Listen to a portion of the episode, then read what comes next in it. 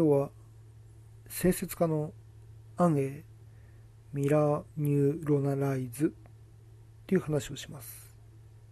またまたまたまた三流のすすめという能楽師の安田昇さんの本を読んでいます。今回は第7章の道徳法術人物史が説く散財。というところを読んでいました。で前回のおさらい的なところとしてはまず曹操の孫の宋英紀の2代目の皇帝である宋英が部下の劉将に人材登用法をまとめるように指示しました。劉将がまとめたのが劉将がまとめたのが人物史という本。人物史のうちのあくまでも一部ですけれども性格と適色の類型で、まあ、型カテゴライズカテゴリーで12の型に人を分けるということをしました。正確には基本10の型とそれの組み合わせによる2の型で計12の型という分け方です。そして基本10の型のうちの中心の資質、まあ、王道といえる資質が3つあって清説家法家術家という3つです。これは言い換えると道徳ルール策略というふうに言えます。清説家が道徳で法家がルールで術家が策略家そんな感じですね。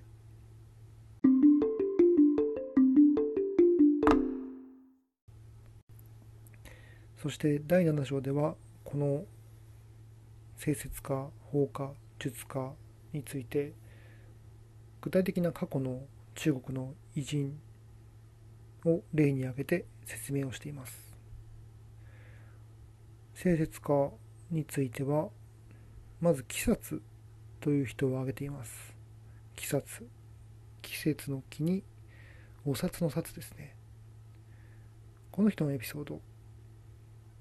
なんか素敵な剣剣を持っていて剣を物欲しそうに見ていた別の国の王様に対して用事があるからということで他の国に去っていった鬼殺。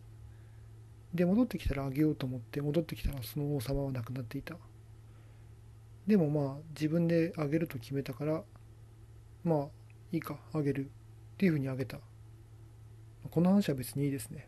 あの次の清説家の2例目の安永について面白かったのでそれを取り上げます。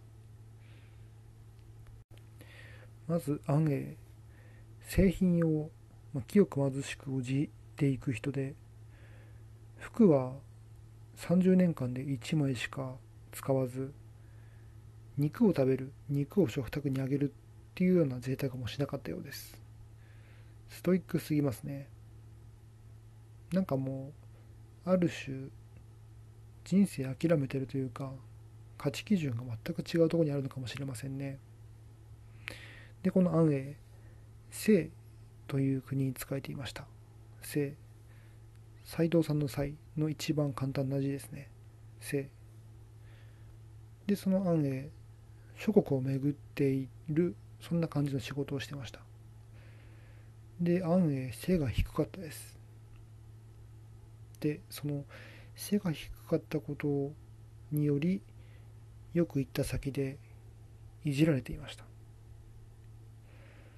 逸話の一つとして当時大国だった蘇の国に行った時の逸話があります。安永が門の前に行くと門番が大門からではなく大門からではなく横の潜り戸から入れと言いました。大きい正門からじゃなくて小さな勝手口みたいな門から入れってことですね。それに対して安永は犬が入る門で他国の死者を迎えるのは犬の国のすることだと言います。それを聞いた門番はなるほど。と思ったのか知りませんけども大きい門を開いて安永を入らせました。かっこいいですね安永なかなか言えないなと思います。でもこの逸話を聞いて思うのはかっこいいことやうまいことを言えっていう学びではなくて話題に出ることが予想されることへの答えは用意しておけってっていうことかなと思います。なぜかというと安永、まあ、自分は背が小さい。っていうことはもう自明の理で。でかつ門番なんてものはって言ったら失礼ですけども、まあ、門番は腕っぷしが強くていたけだかな、まあ、プライドが高い。そして少し粗暴なそんな人がやりそうっていうイメージがあります。だからまあ背格好をいじられてバカにされるっていうくだりは、まあ、避けられないというか必死でじゃあその状況に陥ったら何と言えばいいか考えるか。で直接的にお前は犬の国そんな犬の出入りする戸に戸から出入りさせるなんてお前は犬の国だなっていうふうに言えば角が立つ。でも自分も犬になってしまうけれども犬を案内するお前もまた犬だぞそれでいいかというまあ婉曲的な言い回しとでも言いましょうか。その言い方が秀逸ですね。相手がもし感じ入ってくれれば行いを正してもらえて仮に感じ入ってもらえずともおそらく挑発とまでは取られずに争いまでは起きない。そんな感じの絶妙なラインを判断して会話をしていたんじゃないかなと思います。まあ会社とか仕事でもありますよね。数字を話し合う会議であるはずなのに絶対数字の話出てしかるべきはずで、まあ、実際出るのにもかかわらず何も用意せずに来て話をされるとしどろもどろになってしまう人。これは絶対多数派か少数派かは分かりませんけども絶対いますよねこういう人。まああとプレゼンや発表の場でぶっつけ本番で時間とか事前に練習とかそういったものも測ったり練習もしたりもせずに臨む人。まあ私も毎回そうしてるわけではないですけどもやばそうな場では事前にある程度の準備をするようにはしています。これも意外なものでサラリーマン会社的には、まあ、それすらしないで一人で窮地に陥ってる人っていうのがたまにいます。やはり想定できることっていうのは準備をしておいてまあ準備はできるししておくべき。これが性の安永からできる学びかなと思います。と思ったら他にも逸話が続いてました。次の逸話は門に入った後の話。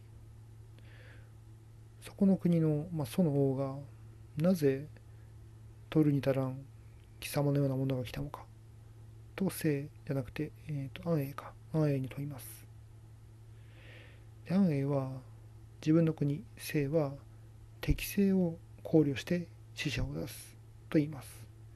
賢い王には賢い死者を。取るに足らんクソな王には取るに足らん死者を。自分は最も取るに足らん人材なので祖に使わされた。そんなことを言います。ちょっとなんか言い過ぎで最後の一文で殺されそうな気がしますけどね。まあある程度そこは人を見て言ってるんじゃないかとは思いますけどちょっとわかんないですね。で3番目の逸話。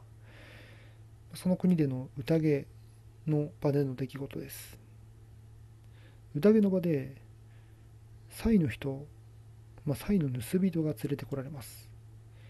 安永の国の盗人ですね。まあ、よその国、その国まで来て盗みを働いたということでしょう。で、王は問います。生の者は盗みが性分なのか？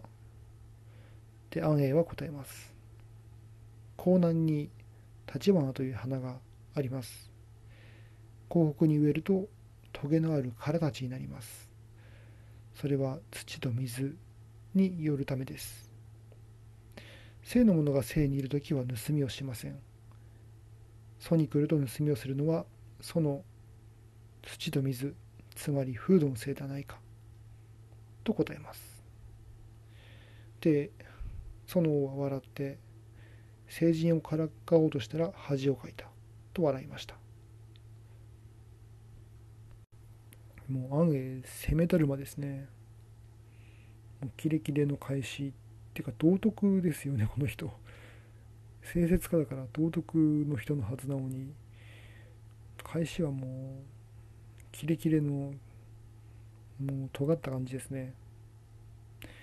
でもこれもおそらくは人を見て言葉を選んでいて無茶をしないシャレがわかるというか理解してもらえるっていう確信があって言ってるからそこまで何て言うのかな逸話が残るぐらいに早死にまではしていないんじゃないかなと思います。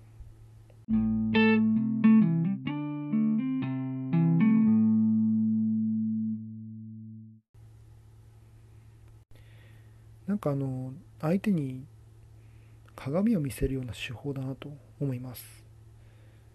相手が変なことや無茶なことを言ってるとそれってこういう意味なんだよっていうふうに相手の言葉が映る鏡を見せてあげる。それによって相手は自分のことを顧みて、まあ、ちょっとこの発言はさすがにまずかったなっていうふうに反省する。そんななんかうまいやり方な気がしますね。まあ、目には目を歯には歯というか。やられてやり返すとやりすぎやりすぎることはあるけれどもやられてそれを見せてあげるだけだとその、まあ、イコールの返しだけであってやりすぎて返すっていうのがないようにも思えてそういったところも計算されているようには思います。なかなか案面白いですね。漢字は難しいですけども。ということで今回も安田昇さんの「三流のすすめ」という本から清節家の安永ミラーニューロナライズというテーマで話をしました。それではまた。